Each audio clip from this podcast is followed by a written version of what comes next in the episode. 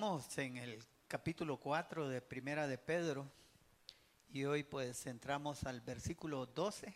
Vamos a estar estudiando del versículo 12 al versículo 14. Y antes de empezar, quiero recordarles que cuando nosotros entramos en el estudio de, del capítulo 4, aquí de, de Primera de Pedro, precisamente en el versículo 7, Pedro abre un paréntesis de lo que nos viene diciendo anteriormente. Pedro viene hablando acerca de las pruebas que estos hermanos en el Asia Menor estaban viviendo. Y pues en este versículo 7 él abre un paréntesis para, para animar a los hermanos y exhortarles a cómo vivir, cómo deben de conducirse a través de las pruebas sabiendo que el fin se acerca. ¿Recuerdan? Bueno, en el versículo 11, él cierra ese paréntesis. Y vamos a ver que aquí nuevamente él retoma el tema relacionado con lo que está pasando a los hermanos allí en el Asia Menor. Para comenzar con el pasaje, yo quiero leerles algo que me llamó bastante la atención de un de alguien que estaba exponiendo acerca de este de este tema y él hace el siguiente relato que quiero quiero leerles porque esto nos lleva al contexto de lo que Pedro nos va a decir aquí en estos versículos que vamos a estudiar. Dice dice el relato de este hombre aquí el 19 de julio, en el año 64, después de Cristo, Roma ardió mientras que el emperador romano Nerón tocaba la lira. Ese es un punto algo famoso en la historia, dice él. Todo el mundo se acuerda de que Roma ardía y Nerón tocaba la lira. Pero eso tiene un impacto significativo en la escritura de esta epístola, hablando de Primera de Pedro. Permítame darle algo de trasfondo, dice él. La gran ciudad del mundo antiguo fue consumida ese día en un holocausto increíble de fuego. Roma fue una ciudad con calles muy estrechas. Fue una ciudad con estructuras de maderas elevadas.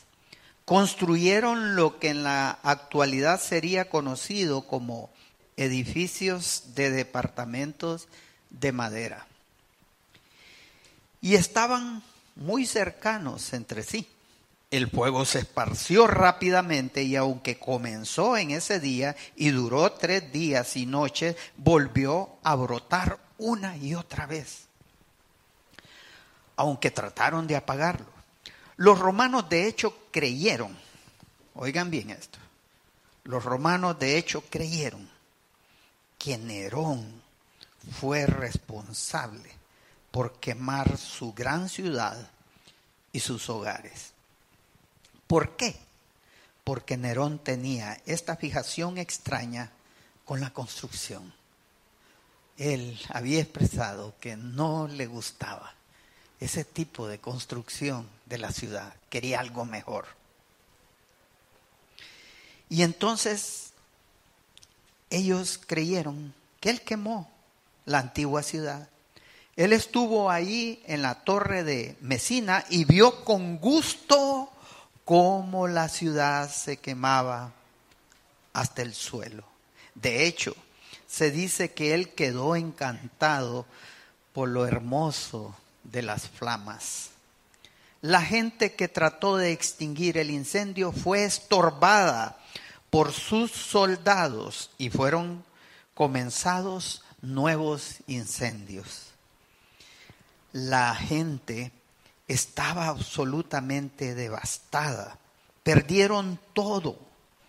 El templo de Luna, la Ara Máxima el gran altar, el templo de Júpiter, la imagen de Vesta, sus hogares, todos los dioses de sus casas, todo se acabó y quedaron en la calle.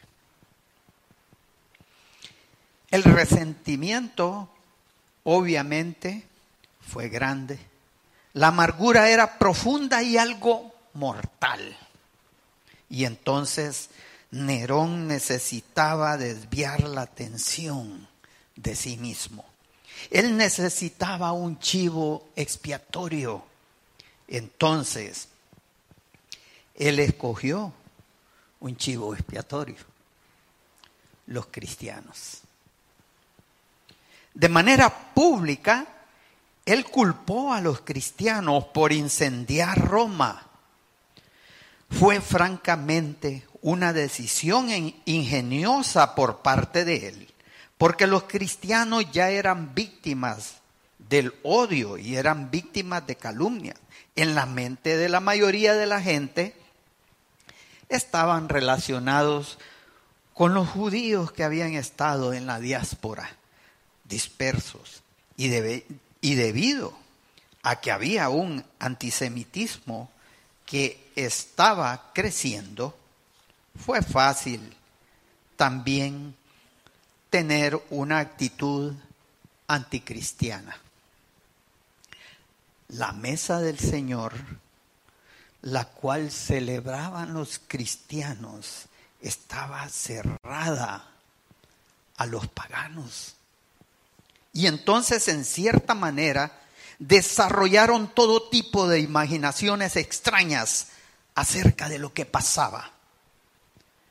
Oyeron de estos cristianos que estaban comiendo carne y bebiendo sangre.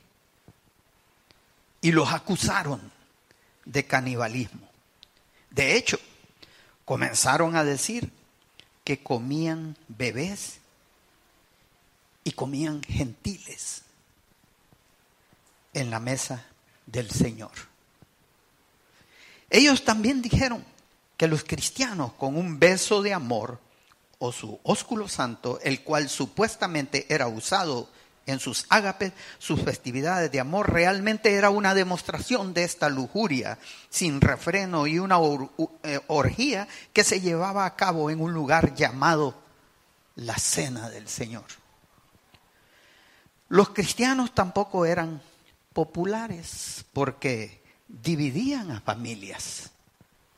Cuando un hombre se convertía en cristiano y su esposa no, sus matrimonios eran quebrantados, eran rotos. Y lo mismo era el caso al revés. Los cristianos también solían hablar de un tiempo en el que el mundo sería disuelto en llamas. Y entonces sería fácil culparlos por este incendio pensando que ellos habían tratado de desarrollar un cumplimiento para su propia profecía. Los cristianos fueron incendiarios, los cristianos fueron anarquistas, los cristianos fueron culpables de odio en contra de la sociedad civilizada.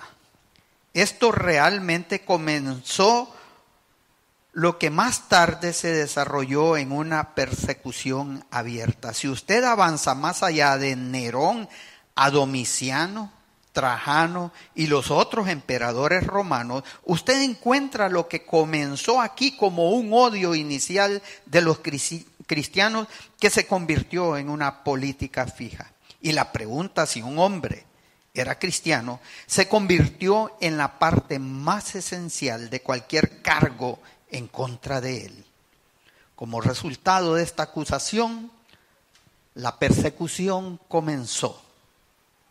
Tácito, el historiador romano, reportó que Nerón hizo que los cristianos se revolcaran en brea o aceite y después les prendía fuego mientras ellos estaban vivos y los usaba como antorchas vivientes para alumbrar sus fiestas en el jardín.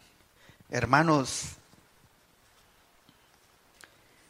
créanme que todas las cosas que nosotros hacemos,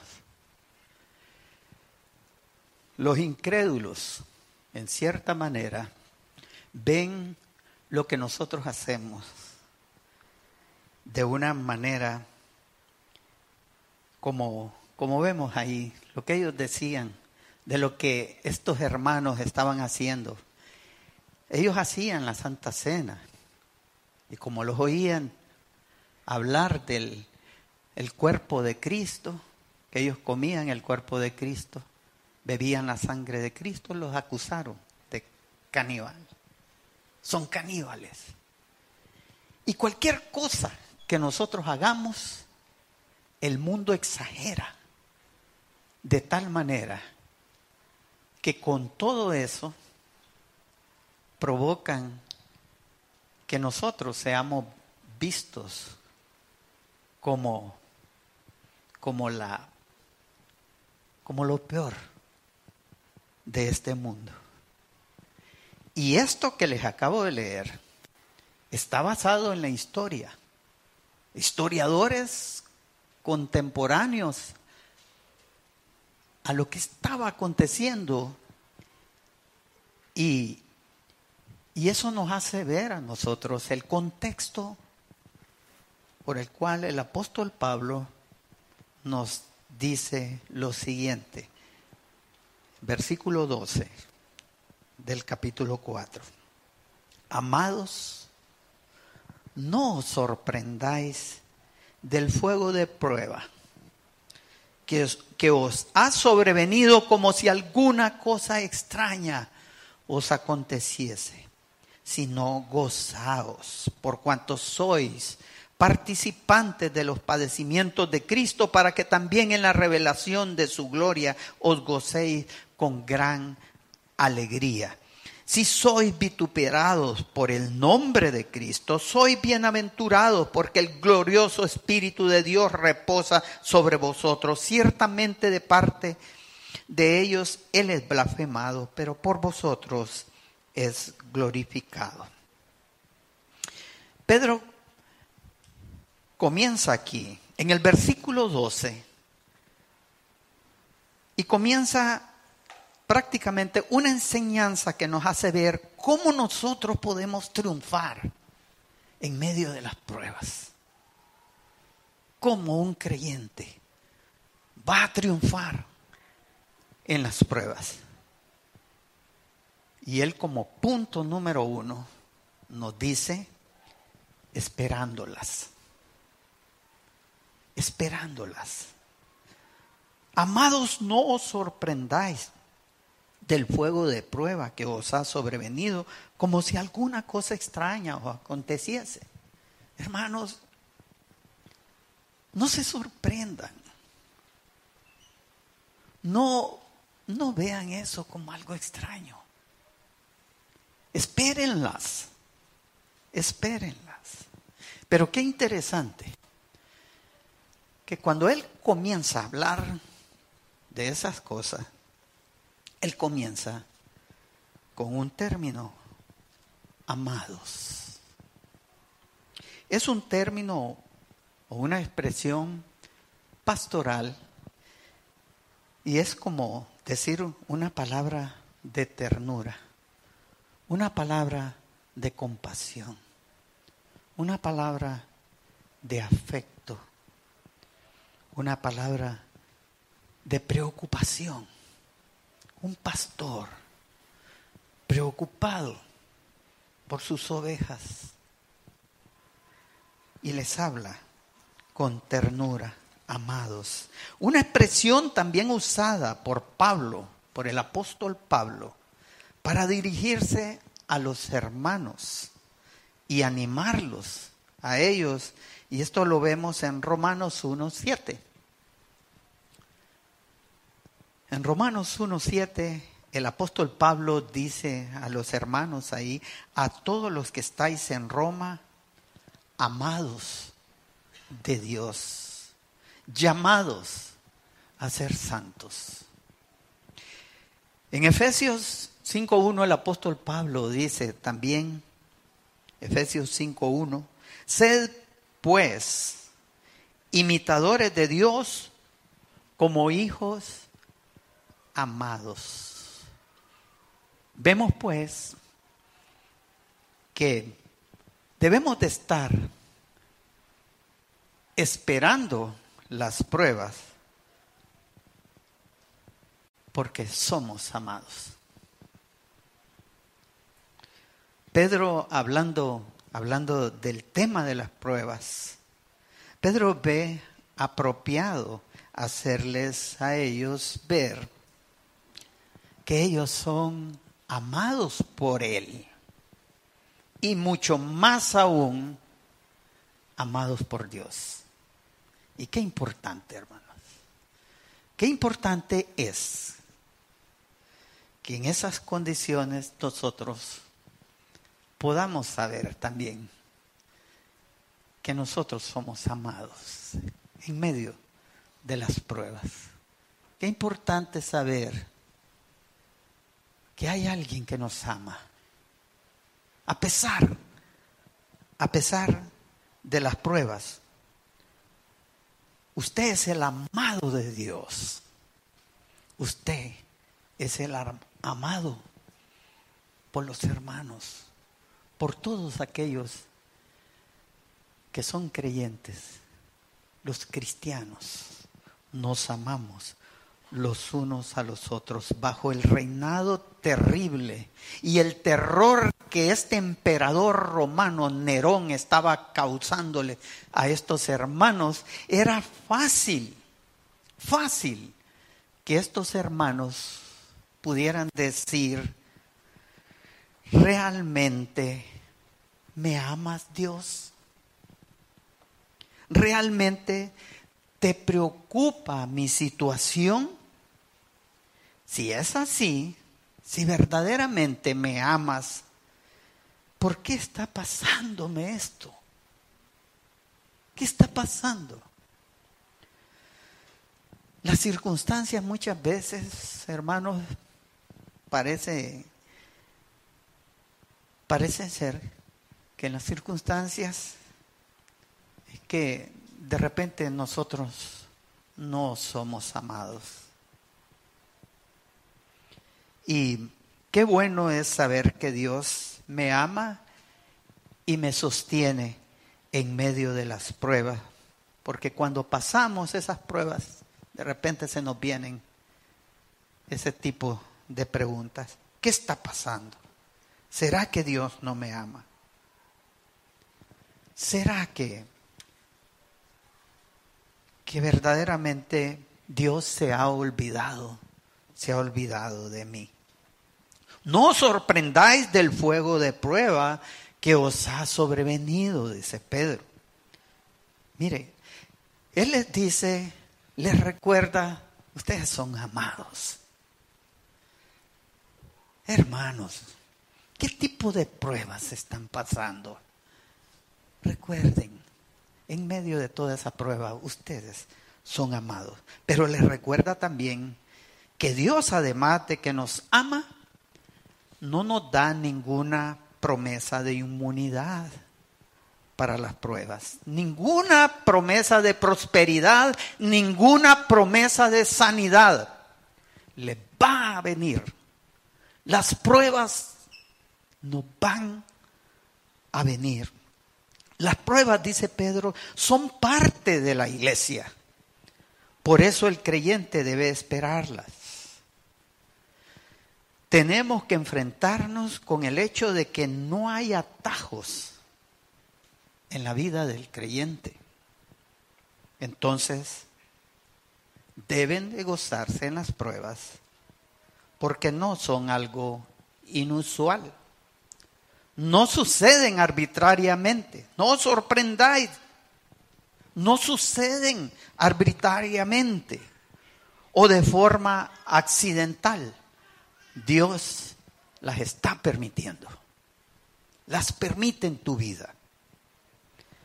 Miren lo que el Señor le dijo a Ananías, un discípulo, refiriéndose al apóstol Pablo. En, el, en Hechos capítulo 9, versículo 15 al 16.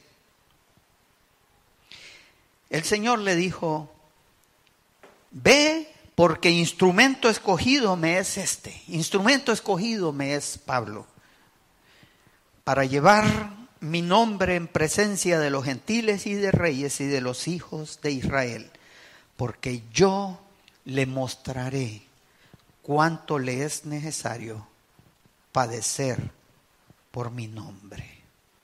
Hermanos, si nosotros somos creyentes, como esos hombres de esta historia que nosotros leíamos, que es cierto, todo eso lo que pasó, estos hermanos dieron sus vidas y fueron quemados de tal manera que los hicieron antorchas, antorchas que hoy en día aún brillan para que nosotros seamos iluminados con la palabra de Dios. Si nosotros tenemos esa misma convicción que estos hombres, si estamos creyéndole a nuestro Señor, hermanos, esperemos las pruebas con esa convicción, con esa misma convicción que estos hombres la tuvieron. Y no les importó que fueran envueltos en aceite, en brea, para luego quemarlos vivos. Solo recuerden que tan grande fue la prueba de estos hombres que dieron sus vidas para que usted y yo podamos podamos conocer la palabra de Dios y tenerla aquí en nuestras manos y poder compartir entre nosotros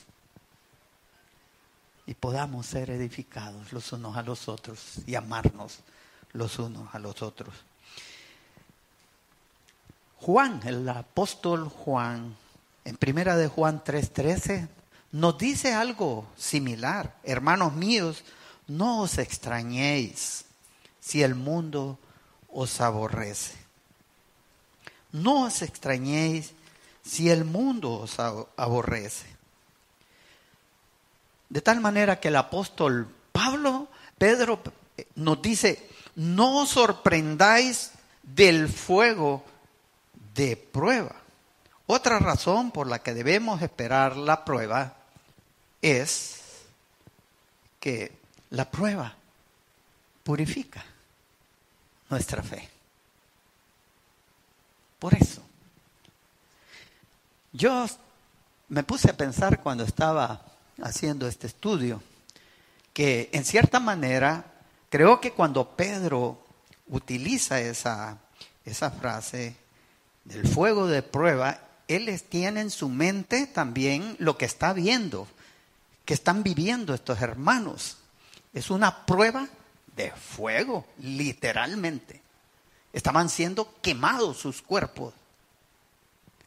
Pero a la parte de eso también, creo que es una figura de lo que el fuego produce en nosotros, el fuego de prueba. Las pruebas son necesarias, son instructivas, tienen un efecto positivo en la vida del creyente. No son accidentales, dice el apóstol Pedro. Las pruebas en las manos de Dios son el instrumento que Él utiliza para purificarnos a cada uno de nosotros. Dios, hermanos, con un propósito de gracia, Él está detrás de cada prueba que nosotros podamos estar viviendo hoy en día. Por tanto, debemos de esperarlas sin temor.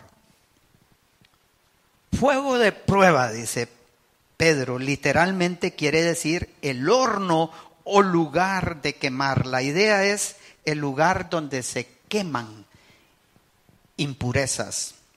El vocablo ahí que Pedro utiliza es purosei, que se traduce como fuego. Y esta palabra, esta palabra nos da la idea de una prueba purificadora. Viene, viene, la idea viene de Proverbios 27, versículo 21, donde dice, el crisol prueba la plata y la hornaza el oro. Pero la aplicación la podemos ver en lo que el Salmo 66, 10 nos dice. Veamos lo que dice Salmo 66, 10. Dice, porque tú nos probaste, oh Dios, nos ensayaste como se afina la plata, nos metiste en la red, pusiste sobre nuestros lomos pesada carga, hiciste cabalgar hombres sobre nuestra cabeza, pasamos por el fuego y por el agua y nos sacaste a abundancia. El proceso. Es bueno que veamos el proceso, pero ver el fin de ese proceso. Es para bien, hermano. Es para bien de nuestras almas, es para bien de nuestras vidas. Primera de Pedro 1, versículos 6 al 7, en lo cual vosotros, dice Pedro, primera de Pedro 1 del 6 al 7, en lo cual vosotros os alegráis, aunque ahora por un poco de tiempo, si es necesario, tengáis que ser afligidos en diversas pruebas, para que sometida a prueba vuestra fe, mucho más preciosa que el oro, el cual, aunque perecedero, se prueba con fuego, sea hallada en alabanza, gloria, honra, cuando sea manifestado Jesucristo. La verdadera madurez es muchas veces el resultado, el fruto de haber pasado por el fuego de prueba. Y lo cierto, hermanos, es que nunca nosotros vamos a poder medir, medir la firmeza de nuestra fe a menos de que hayamos pasado por la prueba. El fuego, como decíamos, quema las impurezas y lo que queda es el oro. El fuego de la prueba quema las impurezas de nuestro corazón, las impurezas de nuestra vida. Y lo que queda es la fe real en el creyente. La fe genuina no es destruida por medio de las pruebas o las aflicciones. Eso jamás va a suceder, porque la prueba por el contrario, es purificada, es fortalecida por las pruebas. La fe. Para el creyente entonces dice el apóstol Pedro, no son accidentes, son el plan soberano de Dios y muchas veces las pruebas, hermanos, muchas veces vienen como una disciplina también por nuestra desobediencia. Vean lo que dice Hebreos 12, del 5 al 6. Hebreos 12, del 5 al 6. Dice, y habéis ya olvidado la exhortación que como a hijos se os dirige, diciendo, Hijo mío, no menospreciéis la disciplina del Señor ni desmayéis, porque eres reprendido por Él. porque el Señor al que ama disciplina y azota a todo el que recibe por hijo. Somos amados y por amor Dios nos disciplina cuando desobedecemos. Ahora hay dos maneras de reaccionar de forma negativa ante las pruebas de parte nuestra. Ahí las menciona el, el escritor de Hebreos. Una de ellas es menospreciándola o teniéndola en poco, ¿verdad? Y la otra es desanimándonos. Dios no busca el desánimo en nosotros, pero por naturaleza nosotros de repente caemos, en desánimos, en depresión, nos deprimimos por causa de la prueba al ser sorprendidos por el Señor. Pero el propósito de las pruebas no es ese. Miren lo que dice Filipenses 1.6. Filipenses 1.6. Estando persuadido de esto, que el que comenzó en vosotros la buena obra, la perfeccionará hasta el día de Jesucristo. Es un proceso.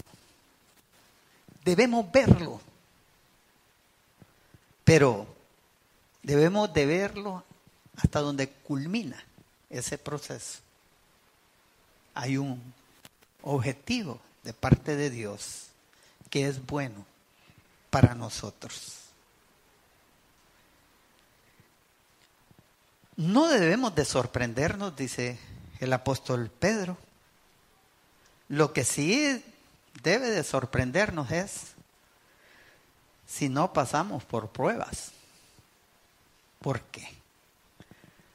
Porque Jesús mismo las garantizó. Así como nos garantiza la vida eterna, así nos garantiza también que vamos a pasar por pruebas. Miren lo que dice Juan 16, 33. Juan 16, 33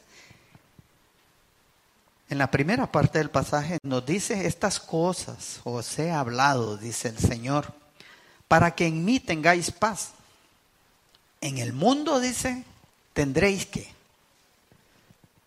aflicción. Aflicción. De tal manera que no os sorprendáis, dice el apóstol Pedro, como si alguna cosa extraña os aconteciese, también debemos esperar las pruebas porque son universales, dice Pedro. No es extraño. Todos pasan pruebas, hasta los impíos, todo, todo mundo pasa pruebas. Y todos los hermanos en todo el mundo están experimentando pruebas. Usted no es el único que está pasando por esas pruebas. Hay otros hermanos. Primera de Pedro 5.9. Primera de Pedro 5.9. El apóstol Pedro nos dice, al cual resistid firmes en la fe, sabiendo que los mismos padecimientos se van cumpliendo en vuestros hermanos en todo el mundo. De manera pues que Pedro nos plantea el primer punto por el cual, eh, eh, eh, el primer punto que nosotros debemos de considerar para triunfar en medio de las pruebas. Pero viene y nos plantea un segundo punto. El versículo 13 al 14. Si no, dice, gozaos, por cuanto sois participantes de los padecimientos de Cristo, para que también en la revelación de su gloria os gocéis con gran alegría. Si sois vituperados por el nombre de Cristo, sois bienaventurados, porque el glorioso Espíritu de Dios reposa sobre vosotros, ciertamente de parte de ellos. Él es blasfemado, pero por vosotros es glorificado. ¿Cómo triunfar en las pruebas? Pedro dice, además de esperarlas, además de no sorprendernos, regocijémonos en ellas. Cuando Pedro escribe esto, también me hace pensar, eh, ¿se acuerdan cuando estábamos hablando de que eh, Pedro viene, exhorta a los hermanos a velar en la oración? ¿Se acuerdan en el estudio anterior? Eh, estábamos hablando de que Pedro exhorta a los hermanos a velar en oración porque el día del fin se acerca. Y recuerdan que yo les dije que Pedro eh, lo que está haciendo es eh, trayendo a la aquel momento en que, en que Jesús le dijo a él, a Jacobo y a Juan que velaran en oración, que, o sea, que quedaran, que no se durmieran. ¿Y qué fue lo primero que hicieron? Los encontró durmiendo el Señor. Y viene Pedro y ahora les está instruyendo a ellos a que velen en oración. Como que Pedro aprendió la lección aprendió en la amonestación del Señor que debería de estar velando en oración y ahora se lo está enseñando a los hermanos. Pues aquí creo que también Pedro está trayendo a la memoria también algo que pasó cuando ellos estaban con Jesús. Miren lo que dice Mateo 16, del 21 al 23. Mateo 16, 21, 23.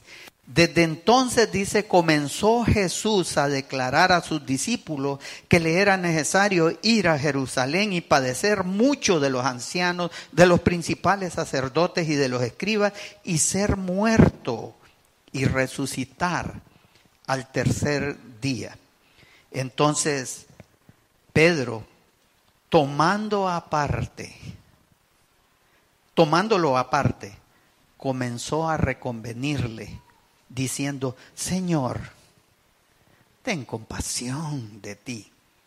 En ninguna manera esto te acontezca. Señor, ¿cómo? ¿Vas a sufrir? ¿Vas a morir? No. Nosotros no tenemos que sufrir. Y mucho menos tú, ¿cómo vas a sufrir?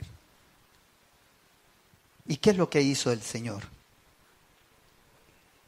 Pero él volviéndose dijo a Pedro, quítate de delante de mí, Satanás. Me eres tropiezo porque no pones la mira en las cosas de Dios, sino en la de los hombres. Hermanos, cuando nosotros no entendemos que en medio de las pruebas debemos de gozarnos. Cuando nosotros creemos que más bien debemos de debemos de vivir una vida cómoda y no merecemos las pruebas. Hermanos, seguro que Jesús te está diciendo, quítate de mí, Satanás. Porque no estamos entendiendo. Y creo que Pedro entendió la lección. Y por eso aquí también nos está instruyendo y nos está diciendo, regocíjense en ellas. Por cuanto sois participantes de los padecimientos de Cristo. Noten algo. No les exhorta a que se resignen, no, sino a que se regocijen. Y está en tiempo presente del imperativo. ¿Y qué nos dice eso? Que debe ser constante. regocijémonos constantemente por las pruebas, por cuanto soy participante de los padecimientos de Cristo y en qué sentido compartimos los sufrimientos de Cristo. Nosotros participamos en sus sufrimientos cuando nosotros le obedecemos, cuando obedecemos a su voluntad y obedecemos a su palabra. Y por causa de eso nos vienen persecuciones. Porque este mundo aborrece a nuestro Creador y por tanto nos van a aborrecer. Cuando ellos vean que nosotros no vivimos conforme a sus principios deshonestos, de corrupción, y buscamos vivir conforme a lo que Dios manda, Vamos a ver, vamos a ver las pruebas. Ahora, algo bien importante que debemos de entender de cuando Pedro nos dice que no, eh, que, que, que nosotros compartimos compartimos los padecimientos de Cristo, no nos está diciendo que compartimos con Él los sufrimientos redentores de Cristo o los sufrimientos expiatorios de Cristo, porque eso nosotros no lo podemos hacer. Lo que él, Pedro nos está diciendo es que compartimos con Él, somos participantes, somos partícipes de sus padecimientos porque nosotros sufrimos como Jesús sufrió y dio su vida por nosotros, no en la parte expiatoria, porque eso solo Dios es el que hace eso por nosotros. Solo Dios puede ser el único que nos redime. ¿Verdad? Es importante que entendamos esto. Ahora, Pedro pasa a darnos dos razones o dos motivaciones por las cuales nosotros debemos de gozarnos en las pruebas. En el versículo 13 nos dice, para que también, dice, en la revelación de su gloria, os gocéis con gran alegría. Aquí nos presenta Él una motivación futura. Debemos de gozarnos porque hay una motivación futura. El día de su segunda venida, el día de la revelación de su gloria, experimentaremos un gozo extraordinario nosotros. ¿Por qué? Por haber sufrido los padecimientos de Cristo en esta tierra. Por yo haber estado dispuesto a participar de los padecimientos de Cristo el día en que Él revele su gloria a este mundo. Y no estamos hablando de que Cristo no ha, ha sido glorificado ya. Él está glorificado en el trono de Dios. Pero Él va a venir un día a revelar su gloria a este mundo. Y ese día, ese día, hermano, vamos a gozarnos de una manera extraordinaria. Para que también en la revelación de su gloria os gocéis con gran alegría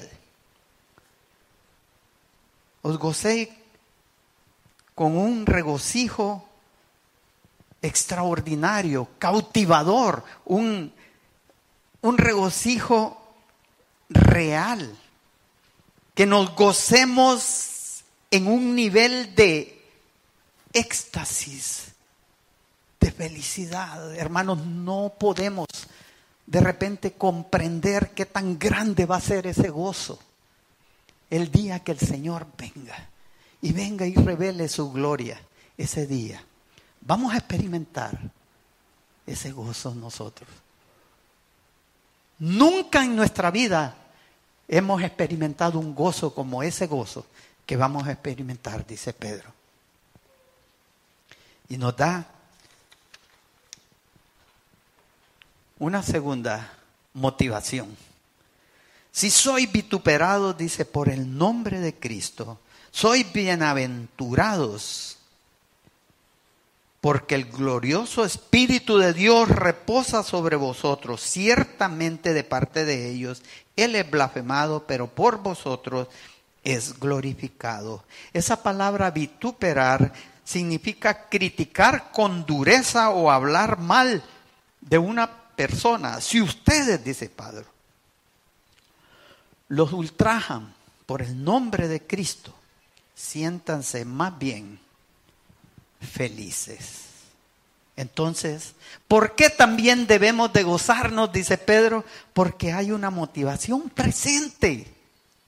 Una motivación presente, hermanos. Somos bienaventurados, dice Pedro. Somos dichosos, somos bendecidos. ¿Saben por qué?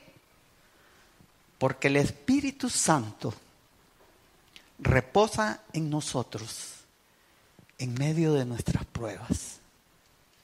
Hermanos, la presencia misma de Dios está en medio de nuestras pruebas.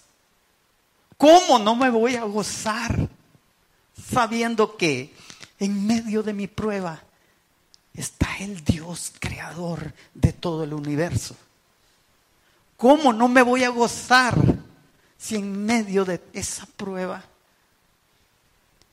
está aquel que puede, que lo ha hecho todo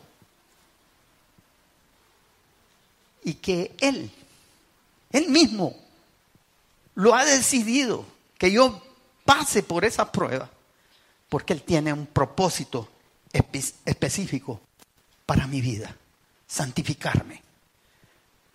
Hermanos, quiero finalizar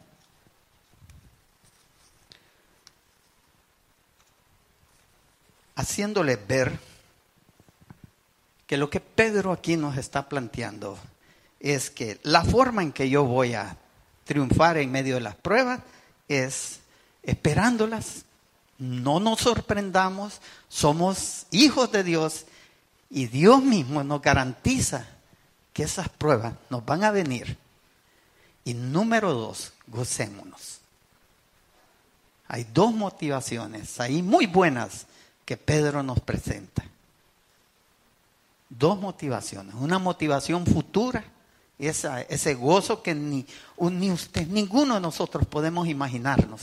Ese gozo que vamos a vivir en la gloria. Y número dos, esa motivación presente. No estamos solos en medio de esa prueba. Vamos a orar. Señor, te damos las gracias por este tiempo. Gracias por tu palabra. Gracias, Señor, porque no estamos solos. Tú tienes un propósito para nuestras vidas y es santificarnos. Danos la gracia, Señor, para tener ese poder de resistir la prueba como estos hermanos la tuvieron cuando dieron sus vidas por tu causa. En el nombre de nuestro Señor Jesucristo. Amén.